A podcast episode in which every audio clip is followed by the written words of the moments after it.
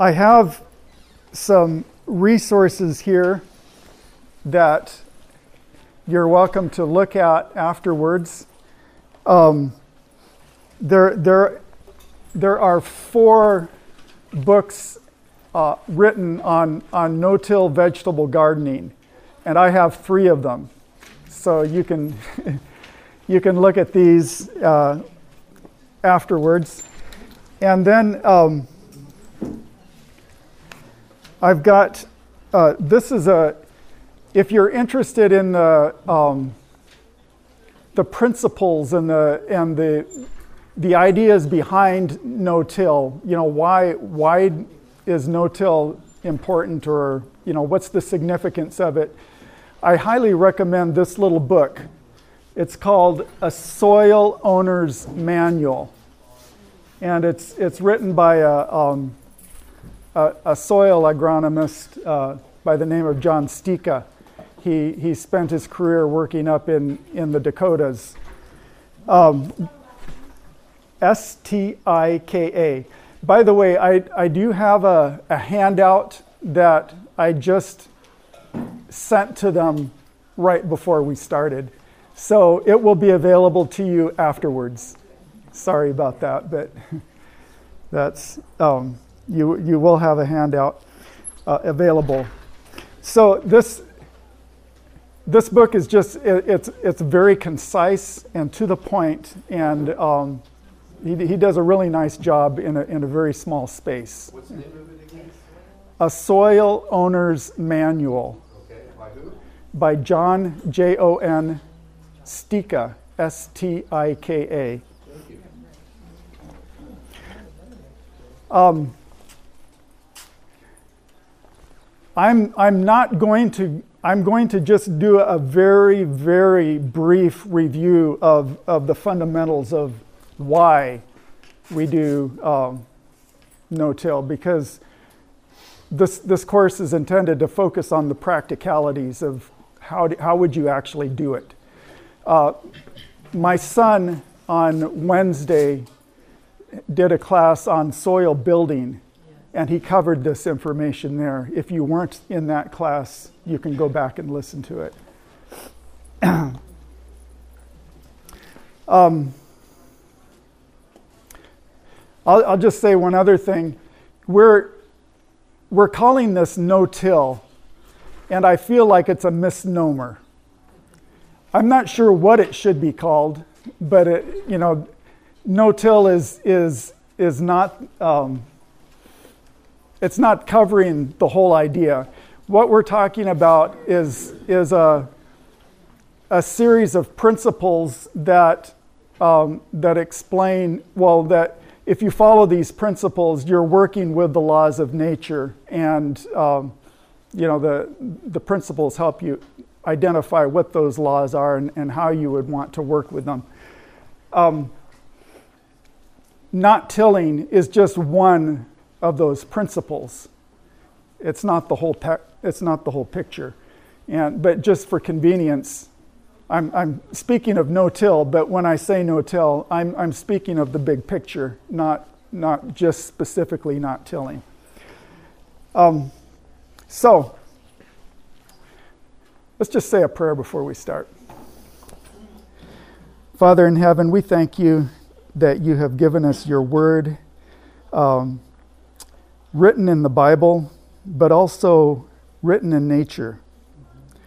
And we pray that you would bless as we, as we look at what you've written in nature and um, how we can work with that. Thank you for hearing us and for being with us now. In Jesus' name, amen. All right, so I've subtitled this How Do You Take Out the Current Crop and Start a New Crop Without Tilling? Did any of you have that thought? Yeah. that's, I mean, that's the, yeah. Just a quick, if you don't mind, you have a lot of. I've got more, yeah, that's?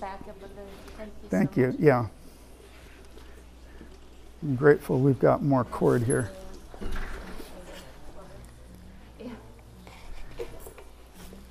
Okay.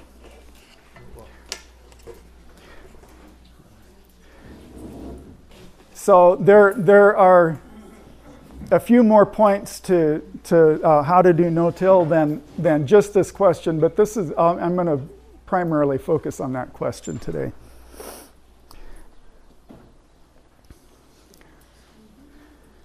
Um, so our story, um, my wife Jennifer here, uh, and I, uh, we, we both wanted to work overseas with, with poor and underserved people. So we, we got our master's degrees in public health, and we were both immediately hired by ADRA. And we spent the next 16 years working in Sudan, Tanzania, and Yemen, mostly with rural smallholder farmers. We came home to the US in 2001, and then after five years, following the Lord's leading, we joined my brother John on the farm and we became smallholder farmers ourselves. Um, one of the things that uh, really fascinated me coming from a public health background to growing organic produce was the, the, the connections that I, that I saw immediately between um, human health and, and plant health. Um, you know, we come from the soil and we have similar nutrient needs to the plants. Um, and where do our nu- nutrients come from?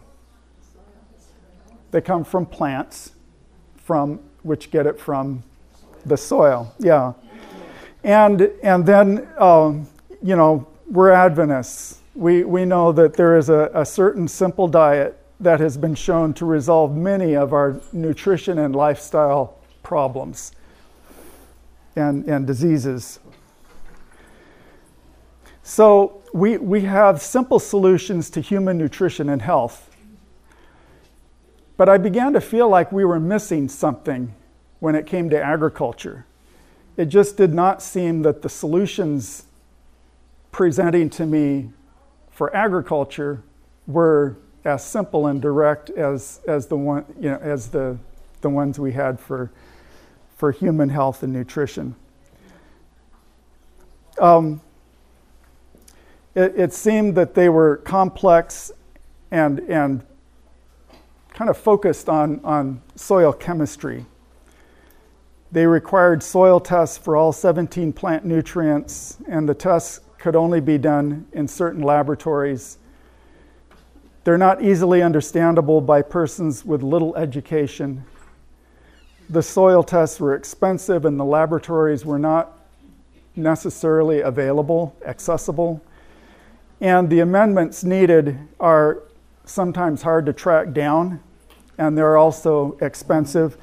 And I, you know, and we're speaking of this um, from an American perspective, but my heart is still overseas you know, what, what's, what's this, you know, what, what kind of solution do I have to give to these people working in this field here?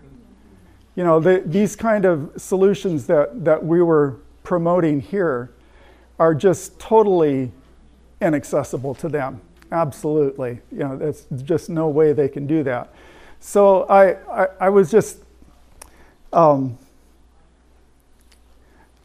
thinking that, you know, God's solutions are always very simple. They can be understood and implemented by a child. At the same time, they are very intricate and complex. And, you know, the, the greatest scientists still haven't figured them out. You know, their, their nutrition is, is incredibly complex. They, people don't know what happens when, when you eat basil and um, and pasta, you know, how, how, does, how does that, you know, what happens when, when, they, when they mix in your, you know, in your gut? You know, the, all the interactions that take place, you know, all the herbs, you know, we, we, we, we say this, this plant has these nutrients and this one has these ones. But when they get inside you, what, you know, what kind of interactions are taking place? We, you know, we don't know but anyways, um, you know, I, I, think two examples of this are, are, the gospel. You know, the, the gospel is, is just so simple even a little child can understand it. But um, I don't think any of us is going to really understand it after we've studied all eternity. You know, there, we, we're not going to get to the bottom of it. And, um, you know, the whole food plant based nutrition is the same. It's, it's a very, very simple concept that anyone can apply anywhere. And yet, you know, if you want to get to the bottom of it, it's, it's, we don't know what's going on. So I just kept telling myself that I think there must be something for agriculture that fits this pattern for my sake and for the sake of African farmers and resource poor smallholder farmers all over the world. so I think I found it. I'm not going to say certainly. uh, you know, I'm, I'm, still, I'm still learning this myself. But uh, to me, what I'm going to share with you fits the pattern I'm talking about. In Genesis 1 29 to 30, God said, Behold, I've given you every plant yielding seed that is on the face of all the earth, and every tree with seed in its fruit. You shall have them for food, and to every beast of the earth, and to every bird of the heavens, and to everything that creeps on the earth, everything that has the breath of life, I have given every green plant for food. What's the difference between what God gave man and what God gave the other creatures?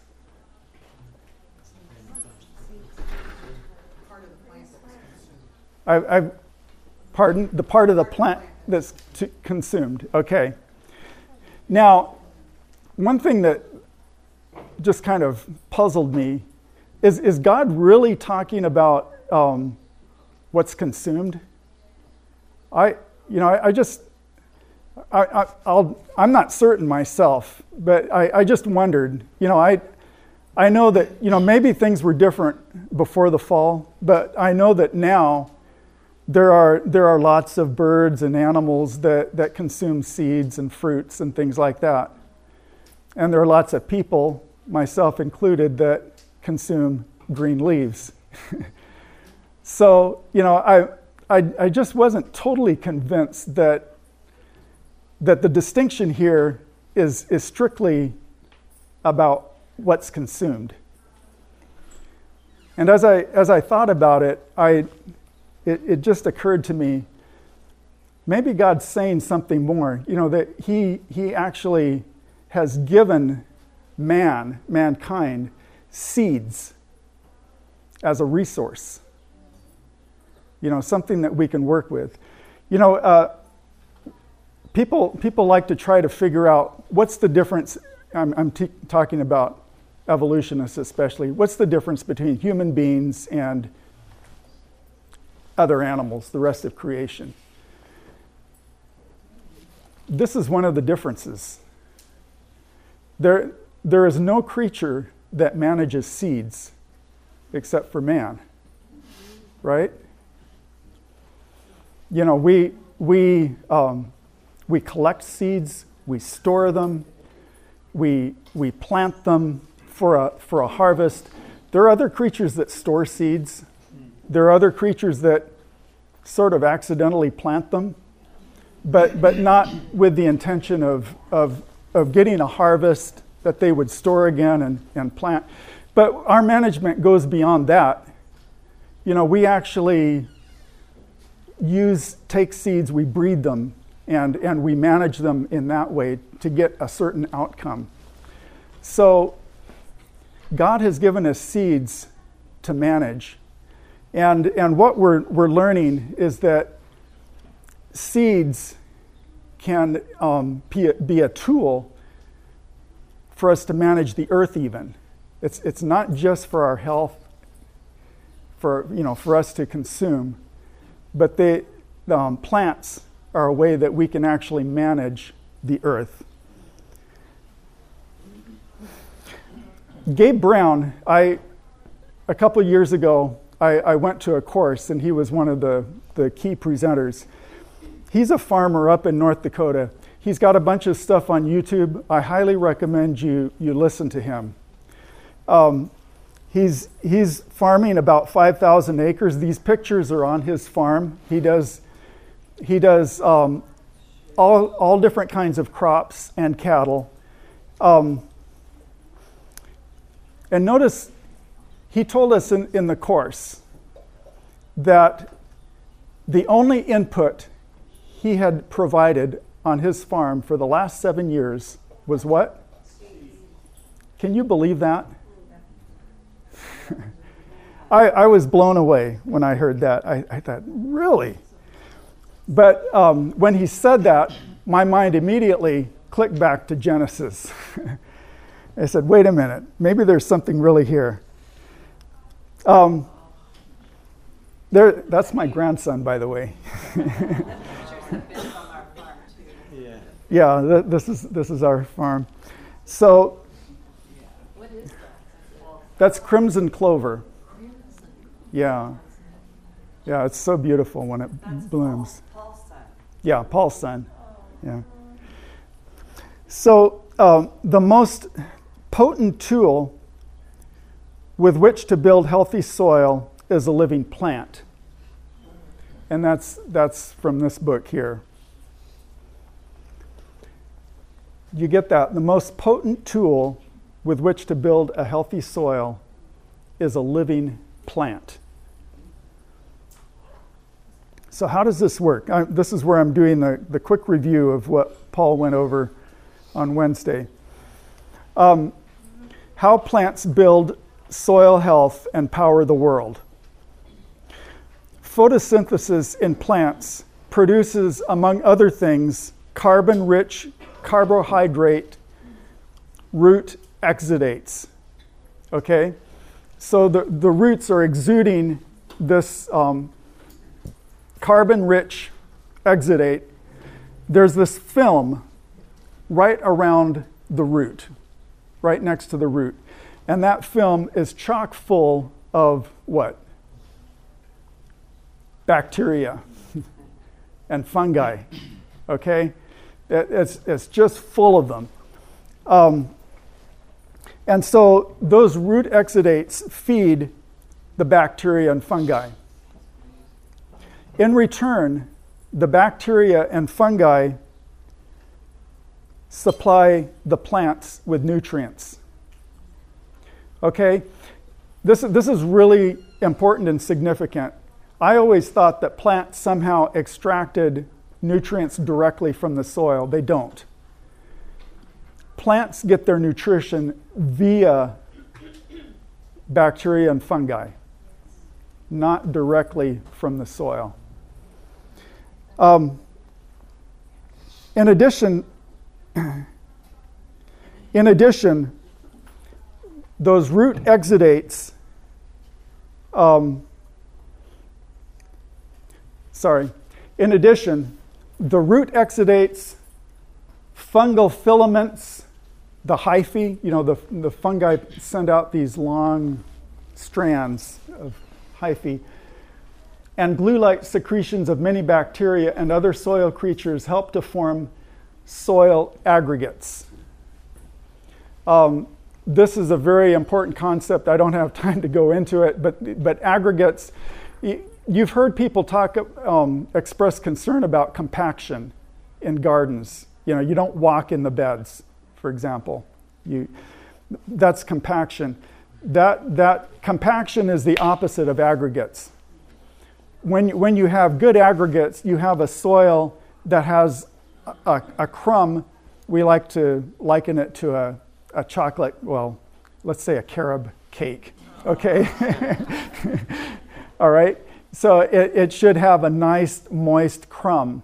And um, Dwayne Lemon the other day was, was mentioning that the ideal soil has um, 40% mineral, 10% organic matter, or maybe, you know, even 5%, you know, should, could be 45% mineral.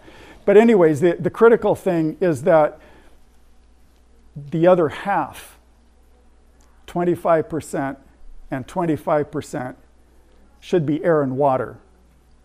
Okay, what that means is space. The soil should not be compacted, it needs space because the soil needs to breathe and it needs moisture. You know, we're we're, we, we've got all these microorganisms that are, that are keeping our plants alive. They need to be kept alive. They need air and water. And so, the, but they, they help to form these aggregates, which helps to keep the, the soil in a, in, a, in a good structure. It, it, the, if you have good aggregates, they, they help to prevent erosion. Um, they help to um, they help with infiltration of water. That means when you have good aggregates, water is, is sucked into the ground instead of running off of it. And so then that means you, you not only get more water in the soil, but you also, you also have the, the soil retaining water longer. So, you know, we're, we're dealing with drought in a lot of places. These, these concepts are highly significant you know, if, if, you have, um, if you have your soil with good aggregates in them, you are going to be much more drought resistant than your neighbor who doesn't have that. Very significantly more. um, you see anything there on the ground?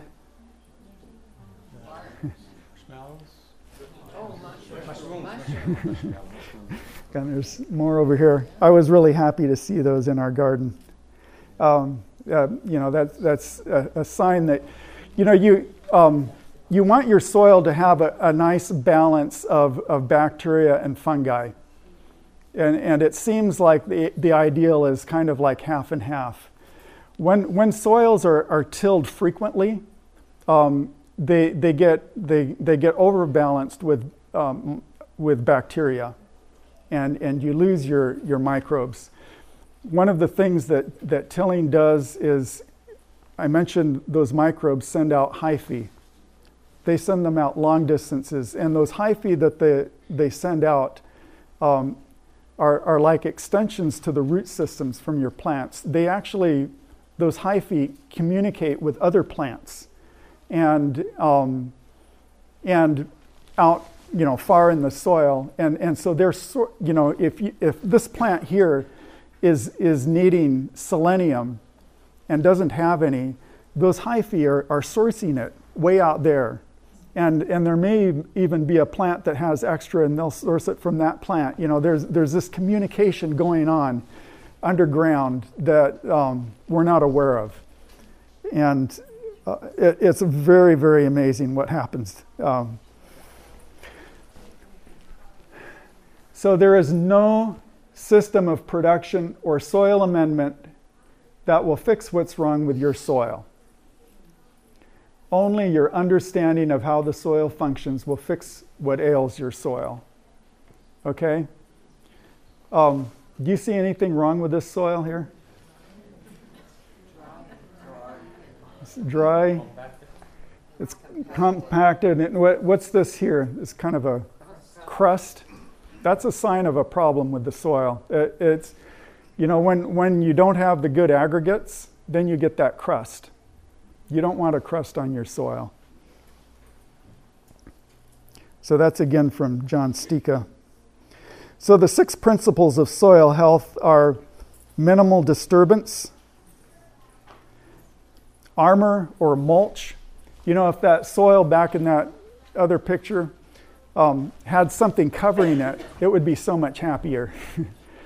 it would be so much happier. Um, diversity. You know, every, every plant, every, every plant has its own signature exudates that it sends out. So those exudates will, will attract certain a certain um, population of bacteria and fungi.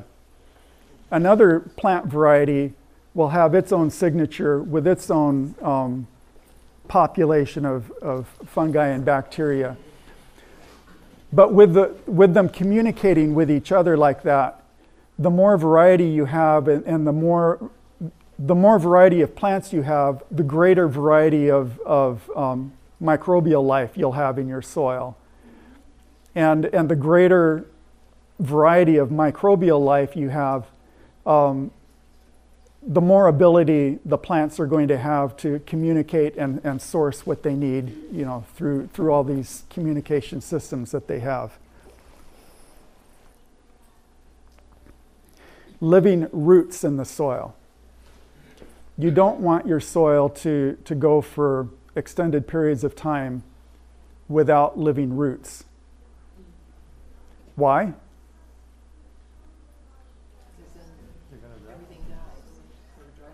Okay, yeah, what, what's everything?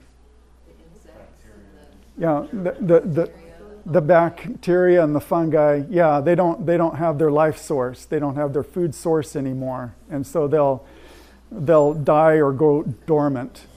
You know, they will come back again, but, but you've kind of set yourself back a bit. You know, it, it takes a while for them to, to, to reform and regroup and, and, and build their population back up again. So the more, the more you can keep living roots in the soil, the, the more of a jump start you're going to have, you know, next season when you're, when you're ready to, to go again. Animals. Um, you know, God, God created, uh, it's another fascinating thing to me. In Genesis, if, if you read Genesis carefully, God really placed Adam over the animals. And, and by default over the rest of the creation. But there, there, is, a, there is some sort of a, a relationship that takes place you know, between animals. The animals can do a lot of the work for us in the garden. Um, you know, chickens, they, they'll do a lot of the, the scratching and, and tearing things up, but then their, their manure is good too. So, anyways, there, there, there, there are significant benefits if you have land that you're growing on, if every once in a while you run animals on it and then take the animals off and then grow on it again. That, that kind of a pattern. And that's, that again is a kind of a natural pattern that would take place in nature. But we can, we can manage nature to make things even more productive than they are just in nature by itself. And finally, the, the last principle is context. What that means is that um, what's right in this situation is not necessarily right in this situation. You understand what I'm saying? You have to understand the context, what you're working with, and, and figure out what's good for your situation. So, our experience with no till. Um, yes? Uh, number two, the armor, what, what was that again? Mulch. Oh, mulch, okay, armor. Okay. Yes. Yeah. So um, we started experimenting with no-till. Well, we're in our third season now. Um, so we, we started by sowing a winter cover crop of wheat and peas in all of the unplanted sections of our hoop house garden. This is a picture of part of it. I, I don't know if you can see clearly. I, I broadcast the wheat, and then I, I used a seeder to, to seed the peas. So there are two lines of peas, and then the wheat is just broadcast throughout. Do you walk on the white or do you walk in the middle? We walk on the white. The white are, are covers. Okay. Yeah, so they're they're just down. They don't need to be up right there. So we don't mind walking on them. Um, so in March, I cut the cover crop down with a scythe, and and took it outside and composted it. I had some some old hay bales, as, um, and so I. I mixed the, the fresh green with the brown of the hay bales and, and composted it together. Um, and then I, then I covered these beds with black tarps. To, I, am going to talk more about this and explain it more, but that, that is to the. I was concerned that the rye, I mean the, the wheat especially, might want to regrow. You know, grass when you cut it just keeps growing, doesn't it? so, wheat is a grass. So I, I, I didn't want to just not do anything. So I, I covered it for three weeks so where it could not get any light. And, and then everything was dead after that. And then I, I took the cover, the, the cover crop that I had composted, I brought it back in and spread it as mulch on the beds. So the roots are alive underneath, but it was the top stubble that was dying. Yeah. And, and then, we, then we transplanted and, and in some cases direct seeded into the, the mulch. And I'll, I'll talk more about how to, how to do that. So this is what it looked like after we had taken the, the cover crop off and after we had um, we have just taken the, the black tarps off now also. And that's what it looked like before we put the mulch back on. Our second experience, um, we had a portion of a hayfield that we wanted to bring into production. It was about a third of an acre. So we tilled it. And then we went to, I mean, we, we tilled it, and like, you know, the next day or two after that, um, Paul and I went to this conference where we heard Gabe Brown talk about no till.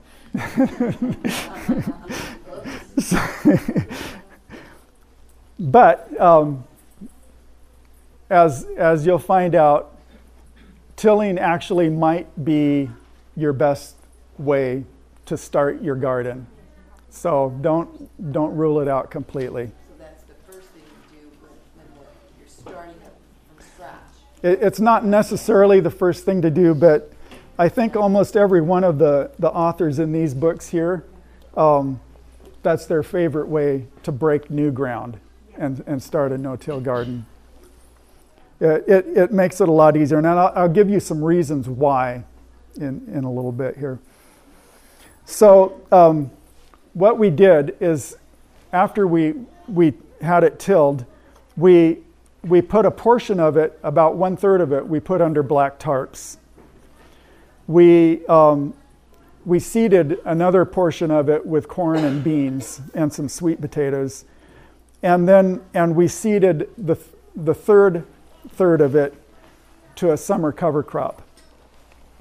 The portion that had the, the summer cover crop had a lot of weed pressure. We have, we have a real problem with Johnson grass. And I, I don't know if you Californians know what Johnson grass is, but it's a, just, just kind of imagine something like crabgrass on steroids. You know, it, it, it, it'll grow, it'll grow this tall and, or taller, and it, it, it has these, these big runners that are up to two feet underground and, and running all over the place. And when you, when you try to dig it out, I, I've seen just little tiny pieces like this that got left behind that sprouted a new, a new plant. So, you know, they're, they're not easy to work with.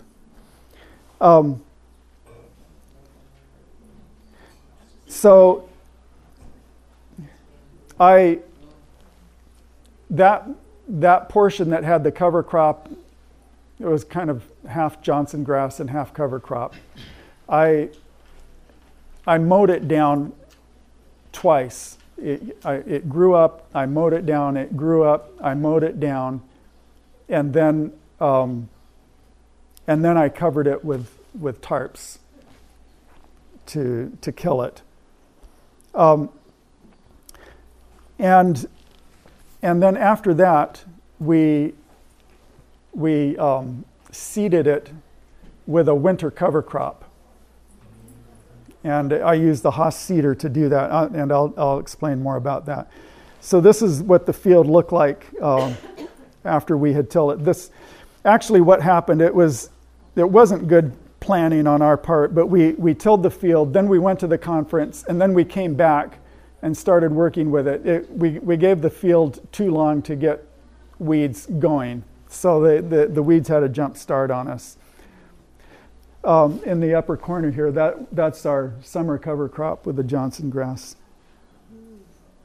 Um, that, this is our corn here. And then this is uh, that, that winter cover crop coming up where I, I seeded it, act, I seeded actually through the mulch with the Hoss seeder. And I was, I was really excited that it came up because I, one of the, the things I, I had really puzzled over was how am I going to seed into a mulch? Yeah. I'm, I'm just not convinced that broad, I haven't tried broadcast seeding because I don't think it's going to work.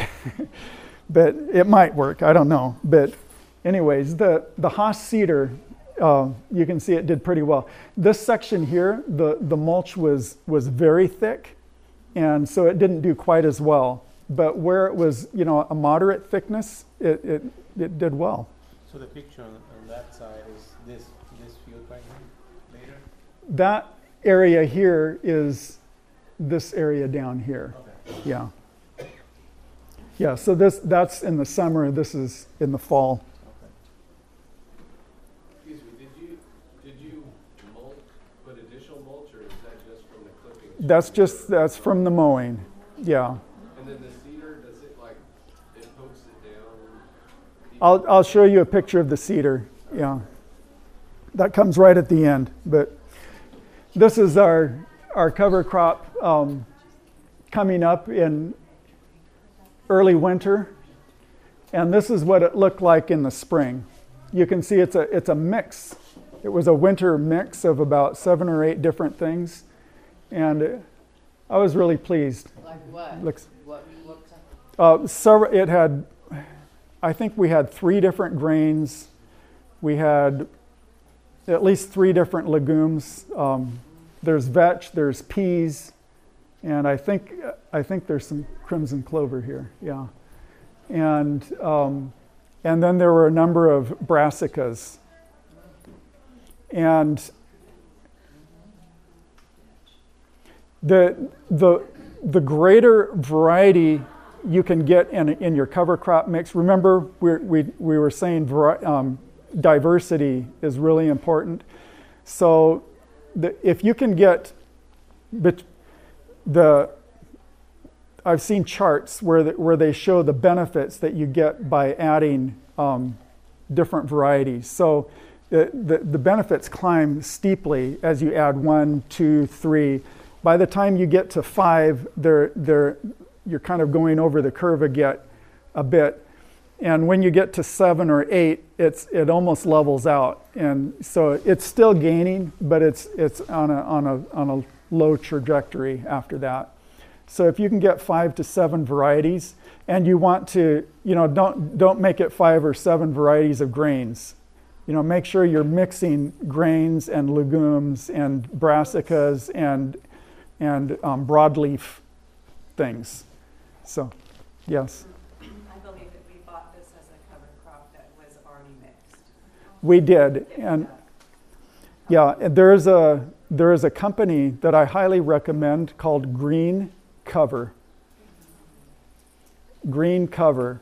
They're in Nebraska, and you can. Um, they they specialize in cover crop seeds, and you they they have ready-made mixes, and you can also order a custom mix. They have all the individual varieties of, of cover crop potential that you could ever dream of. And, and you can mix and match how you want. What was the name of it again? Green cover, yeah, So, so the seeds already come mixed. So you just yeah, out. yeah. So, yeah. So, our third experience, we decided that we wanted to start a new garden up at our house on the hill. So, these, these gardens are down near my son's house, and we're about half a mile away up on a hilltop. Um, the, the soil, and I, I don't think I mentioned, we, we live in Tennessee, and our, our, our zone, our climate zone is 7A, just for, for your knowledge. Um, so the, the soil on our, on our hilltop is very, very hard and very, very rocky. And um, you know, I mentioned that you might want to till, you know, as your first thing you do when to start a garden. I did not want to till up top there. It was, it, it was just, you know, I did not want to pull all those rocks up. And so we, we did another, another system. We decided to make beds with a heavy compost mulch. And so we put about four inches of compost per bed straight on top of a lawn. We did this in November. And, um, and then the, in the aisles uh, between the compost, we, we filled it in with wood chips. Um, on part of uh, so we made six 50 foot beds doing that. And um, with, for two of the beds, we laid cardboard down on the ground first and then put the compost on top. That would probably be ideal, but we didn't have cardboard enough to do the whole area. so, yes. When we decided that we wanted to put a garden up near the house there, our, that is totally different soil compared to where we were in the valley. The valley has very good soil, pretty much. But if we were going to do this and we had a lot of time, we would have tarped it first. And we did tarp it thinking we could kill them for a little bit, but winter, winter seeds or weeds don't die from a tarping when they're already dormant. So you would need to plan ahead if you want to get the weeds out by keeping a tarp on it for a long time through a whole year cycle of getting the weeds. Does that make sense? Okay, so we knew we were going to be dealing with weeds, all right? But not as much as we realized when the spring came. Yeah. Okay. So, um, in the, in the spring, we, we seeded and transplanted straight into the mulch. Um, we did have some moderate weed pressure from crabgrass. I think I spent three or four half days over several months, you know, trying to, taking it out by hand because th- that's the only way you could really do it. And I, I found that, that after trying several things, I found that my tool of choice was a crowbar because I could dig down in the mulch and, and, and pry it out and, and, and find the runners. I, you know, I don't like to break it off. I, when, if I find a runner, I like to follow it as far as I can underground and, and get it all out. So, Did you see a difference between your beds that you had cardboard on and the others? to be honest, I, I did not. There, well, there was a bit of a difference. There, yeah, the, there was not as much crabgrass down there as, as there were in the in the other beds. Um, there were still a few perennial weeds. I'm going to talk about perennial. There's a difference between perennial weeds and annual weeds. Um, so this is what it looked like. Um, this is when we, we, we just dump the compost. We, it's kind of expensive doing it this way. we, we bought that compost, and it would have been ideal if we had, if we had put six inches on each bed, but I just didn't feel like we could afford six inches. so we, I mean, we probably couldn't, sh- yeah, we probably couldn't have, shouldn't have afforded four inches, but you know, we, we did it. And um, so I'm, I'm using, I like to, we, we use quite a bit of drip tape. And, and I, I, you know, after it gets old and holes in it and whatever, I, I like to use it as my guides for, so I, we put, we marked out the beds with rebar. We have rebar in the corner of each bed and then we, we used the drip tape to stretch out, and then we filled in with the, with the compost.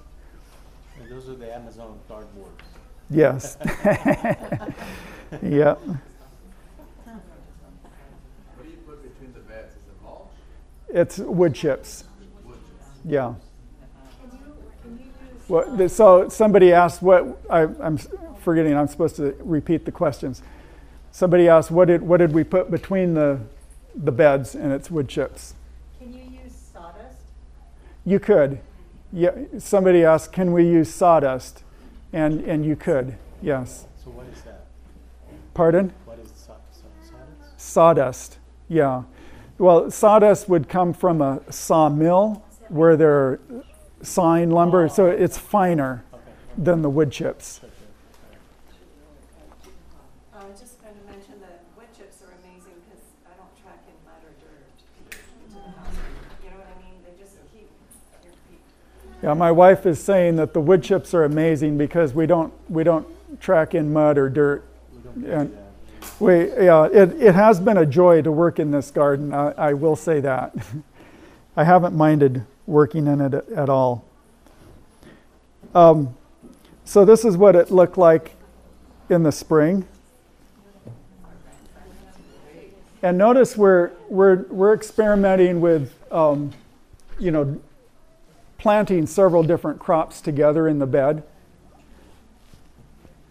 Uh, in this bed here, we had we had carrots on the on the ground, and then we had leeks, two rows of leeks, and so we had two outside rows of carrots, two rows of leeks, just a little bit in from the carrots, and then down the center of the bed we, we did all of our tomatoes and eggplants and peppers. And so the the tomatoes you can just they're barely starting to come up. You, they're they're still kind of small there. So um, what what time what time is it? And we have to 10:30. Is that right? 10:15. Ah, okay. So these are the the basic steps for no-till, and I want to be clear that you may not always, you may not every time do every one of these steps. You also may not do these steps in the order that I'm giving them. You, you might want to change the order for, for different reasons. But in, in most cases, you're going to be doing most of these steps, if not all of them, if you're doing a no till garden. Um, so, usually the first step is going to be mowing. You just want to get, get the, the weed cover down as much as you can. There are several options for mowing. There, you can do a rotary mower. One, the, one thing that I don't care so much about rotary mowers is that they tend to blow the stuff out. You know, they, and it, it tends to get windrowed. You know, it, it's, it's lighter in some places and heavier in other places. But, um, you know, if that's all you've got, then that's fine. Um, a flail mower, you're probably not going to have a flail mower unless you're a farmer. They're, they're somewhat expensive, but they are very nice. What, this is looking on the underside of a flail mower. It has these things here that are on kind of a, a chain link, and, and so this um, rotates, and, and those are, these are flails, and so they're, they're spinning, and so they, they chop up everything into small pieces. It's even sized pieces, and, and it's all spread evenly on your ground. So if, if you are a farmer, um, that's, that's a really nice thing to have. Um, I, I like scything. I, I, I don't have a, I don't have an affinity for gasoline engines. I, I like quiet things. And um, so scything is nice. But, but the other thing is a, a weed eater is not going to probably do the job that you want for, for cutting down a cover crop because it's going to throw stuff everywhere. And you want, you want all of that stuff contained on your bed where you were growing it, usually. And even if you don't want it all there, you still want to collect it so that you can compost it. I mean, you, you, you just don't want to waste it to the wind like, like a, a weed eater will do. So um, I, I didn't even put a weed eater down because, in my mind, it's not a good option. Um, and then you can also cut by hand. That's what Jennifer's actually doing here. This is uh, some cover crop that was we, we seeded among our other crops because we had a we had a, a rain event that washed out a bunch of these beds after we'd started planting into them, and I decided to plant cover crop in to to anchor the, the beds in place so that wouldn't happen again. So that was kind of an unintended thing that we did, but it actually didn't work out that bad. And I'm, I'm thinking of doing more experiments along those lines. Um, so,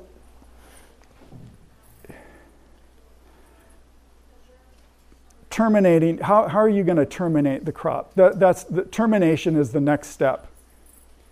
And, and that's probably the, the biggest question uh, about no-till. Um, when you're going to terminate a crop, and when I say a crop, that, that could be weeds, that could be sod, it could, you know, anything that's growing that you want to get rid of and replace with, with your garden. Um, you need to know what you're dealing with because different, different plants have different characteristics, and so you will need different strategies to deal with them. Um, annuals are almost always easier to deal with than perennials. And because they, they tend to be softer, perennials tend to be woodier. Okay? Um, and so most of the strategies we, we have for dealing with, um, for, for terminating a crop are in a no-till way. Most of the strategies we have work very well on annuals. They don't work very well on perennials, especially tap-rooted and underground running ones. Um, those, those can be very difficult to get rid of. So, um, one, one way, probably the, the best way to get rid of the, the tap roots and underground running things would be frequent, very low mowing or tillage. There, there is one other way that I'll mention, um, but so actual termination strategies. One is herbicide. Um, I don't recommend um, chemical herbicide. You, you can do it if you want, but um, there are you can there are organic herbicides, and and you can act. There are if you look online, you can find recipes to make them yourself. Most of them are based on vinegar, and um, but herb, these organic herbicides in particular. Uh, tend to work well on the small fresh plants. They don't work well on older and woodier plants. Flame weeding um, is basically the same thing. It, it, works well on the, on the small tender plants. It is not going to work well on the older woody ones. Um, winter kill is a strategy. You know, there are, there are certain plants that are killed by frost. And so you can um, plan to, to grow a cover crop that would be killed by frost, and, and then you could let it sit dead as a mulch over the winter. That's, that's one thing that some farmers do. Um, the, if you do that, you do need to keep in mind that there, you may have weeds there that are not killed by the by the frost, and that, that may be something that you'll need to deal with. Um, the roller crimpers are the way most um, big farmers who are doing no-till, that's the way they go. And it, it's very nifty. This, this thing, you see it's in the front of the tractor, it's attached to the bucket, and um, it's, it's knocking the, crop, the, the cover crop down and, and crimping it. These, these things here put crimps in it and it kills the, the cover crop. And then what he's got behind here is a no-till seed drill. And so he's actually, in one pass, he's, he's knocking down the cover crop and seeding his, his follow-on crop behind it So it's, it's a very efficient and, and nifty way to do things. Most of us on a home garden scale aren't going to be able to do this. What is that called? it's called, uh, on the back, it's, it's a no till seed drill. Yeah. Um, fun, another way is, is to mow at the flowering stage. When, when a, most plants, they have a, a growth stage, and then when they begin to flower, they are maturing. And, and the, the technical word is senescence. They're entering into senescence. And um, yeah, it's, it's maturity. and uh, at that time, they're putting, they're putting most of their energy into reproduction and not into growth. And so they're, they are more fragile. And so it is easier to kill them by mowing them at that stage, you know, at the flowering stage. You don't want to let the flowering go to seeding, you know, so you have to watch your window there closely. Um, one year seeding is seven years weeding. That's an old farmer's tale. so um, this is a termination method. So the, these termination methods that I've just mentioned, I, I'm telling them to you, but I don't think they're that practical, to be honest. This is one that I have not used, but I think it has potential. Um, so, what you're doing is you're using clear plastic to generate heat.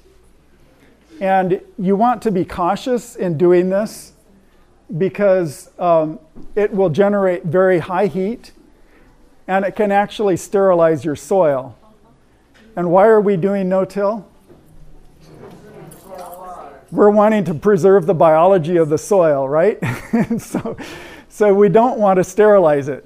But um, there are uh, there are farmers. This guy in particular, that's his. This is his method of choice for for terminating crops. He does it um, for one or two days. He says, I I don't know. I said one day or less. I think it should be one or two days. Um, and he says the it has to be done when the temperatures are at 75 degrees or higher and it will only work. Bet- he, he lives in Connecticut, and for him, it only works between May and September. So, in other words, you have to have long enough days with the sun directly above enough and, and hot enough for it actually to um, get hot enough to kill the, the, the plants. Um, you can use old hoop house plastic the six millimeter plastic. One thing to keep in mind is if you're if you're using old plastic, um, if you're like us, the, the the plastic is guaranteed for four years, and we try to get six if we can. but by that time, it's usually starting to disintegrate on it, on its own, and so it might you know if if your plastic has reached that stage, it might not be the ideal plastic to use for this. Um, but you can also buy um, contractor plastic, four mil plastic.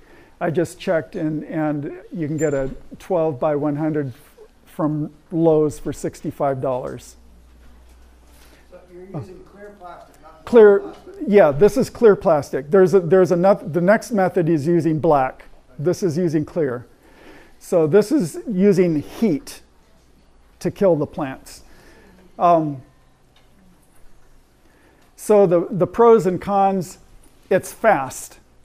It's very fast, and that's, that's very nice because a lot of these other methods take, take time. But it, it, it may not completely kill the weeds. I, although Bryan O'Hara, this guy, um, really likes it and says it works well, I was reading some researchers in New Hampshire that did a comparison of, of black tarps and, and clear plastic and they said that the, um, the tarps were clearly superior. But they, um, they did allow that they may not have done some things right with the clear plastic. You know, there, there are so many variables, you, you might not have gotten something right. So I don't know. But I, I do think it's something, I, as I said, I have not done it, but I think it's worth experimenting with, looking at. Um, so the, what I do have experience with is what we call occultation.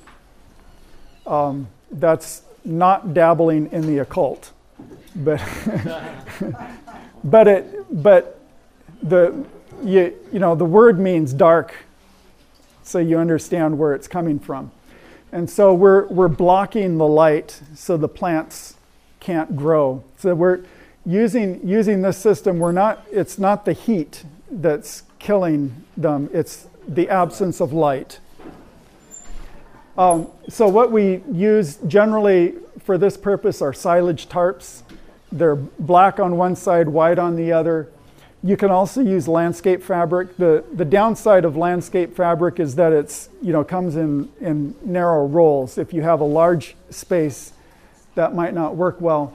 But if you're doing individual beds, um, the landscape fabric might, might work well. I mean, it, it, can work well. Uh, so, but um, you're not limited to these things. Cardboard and newspaper and, and mulch and compost are doing the same thing. So, uh, generally, if you're using cardboard, cardboard and, uh, or newspaper, you'll want to put mulch and or compost on top of it, yeah, to hold it down. But um, so the the pros and cons of occultation is that it will ki- kill the weeds. Um, it can be used to kill perennial weeds. It can. I've done it. But um, for for most annuals, you'll need it. You'll need to have it on for two or three weeks. To me, that's a downside. Um, you're, you're tying up a lot of gardening time in in this process. To deal with the perennials, um, I, I killed Johnson grass by keeping tarps on for three months in the summer. That, you know, keeping them on in the winter doesn't count because the, the stuff is dormant, anyways. So, um, it you can do it, but it's, it's, you know, it's a, it's a big commitment of time. Um, one thing, one thing to keep in mind when you're, when you're doing the, the tarping is that you're killing the weeds of the current season, not the, the next season. So if you, you know, if you have tarps on for a certain season and, and you, you take them off coming into the next season because you're wanting to, to grow, um, you may not have the advantage that you thought you were going to have. I've, I've experienced that a, a time or two. Um, so finally, we're talking, our time's up. We're, we're talking about tillage. We've, I've already mentioned that, so I think I'll just leave it. Um, another thing that you need to do is, is manage your residue. You can leave it in place, you can take it off um, and compost it, like I said. One thing to keep in mind is that if you're going to direct seed, you'll need to clear your debris off. We try to transplant as much as we can, and we, we only direct seed very few things. And um, we were able to do that um, using this system. You may want to add amendments. Um, it's not necessary, but if you're, if you're able to, I would, I would encourage you to add rock powders or other things if you can. Um, I put that anthill in there. In Africa, they, they actually encourage, you know, if they, if they don't have anything else that they can add, get dirt from an anthill because it's, it's rich in minerals that, that, that's been mined up from underneath. Um, you can transplant direct in, but you need to keep, there, there's a trick when you're, when you're doing no-till and you're transplanting, um, with, with no-till, we don't ever pull out plants by their roots. Okay? Because we want those roots in the ground. Even if we're cutting the plant off, we want the roots there because the roots have all that microbiology on them, and, and that can be available to new plants that are growing. So, um, but that means you've got stumps in your in your ground. Okay, so when you when you're following a crop with another crop, you want to think of something that has spacing that is going to fit around what your previous crop had. You don't want to be planting on top of those stumps. Does that make sense? You know, if you if you had something with three rows in a bed, you might might want to put in something that has two rows. You know, so that you're not going where those other rows were, or you, you, you can figure out what to do. But that's just something to keep in mind when you're transplanting. Um, with direct seeding, uh, I'm just going to show you the seeders here.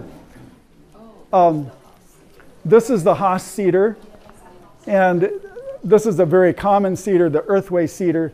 But I'm, what makes the Hoss seeder work well are, are these two things here. The, the seeds fall, there's a tube that comes down right between these two discs, and these discs rotate. And so when you're, when you're going over residue, you know, crop residue that's in the, on the ground, these two things, um, they don't actually cut it, but they'll, they'll ride up over it and, and press it down. The main thing is because they turn, they don't collect anything in front of them. This one here has this kind of a shovel thing. When, as you're pushing that through residue, you're going to start collecting residue in front of you, and, and it, it's going to be unmanageable. So there are other seeders besides the Hoss that have these kinds of things. So if you think that you might be wanting to, to sow, direct seed into ground that has residue, look for a seeder that has um, two discs like that, that that are that are rotating. I think that's it.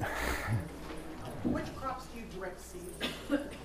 Um, we, we direct seed most beans, carrots, uh, beets. We will sometimes transplant and sometimes direct seed. Radishes. Will direct seed, and and if you want to, like any kind of baby greens you, that you want to sow thickly, you'll you'll direct seed those. But otherwise, I don't think there's anything else that we direct seed. This media was brought to you by Audioverse, a website dedicated to spreading God's Word through free sermon audio and much more. If you would like to know more about Audioverse, or if you would like to listen to more sermons, please visit www.audioverse.org.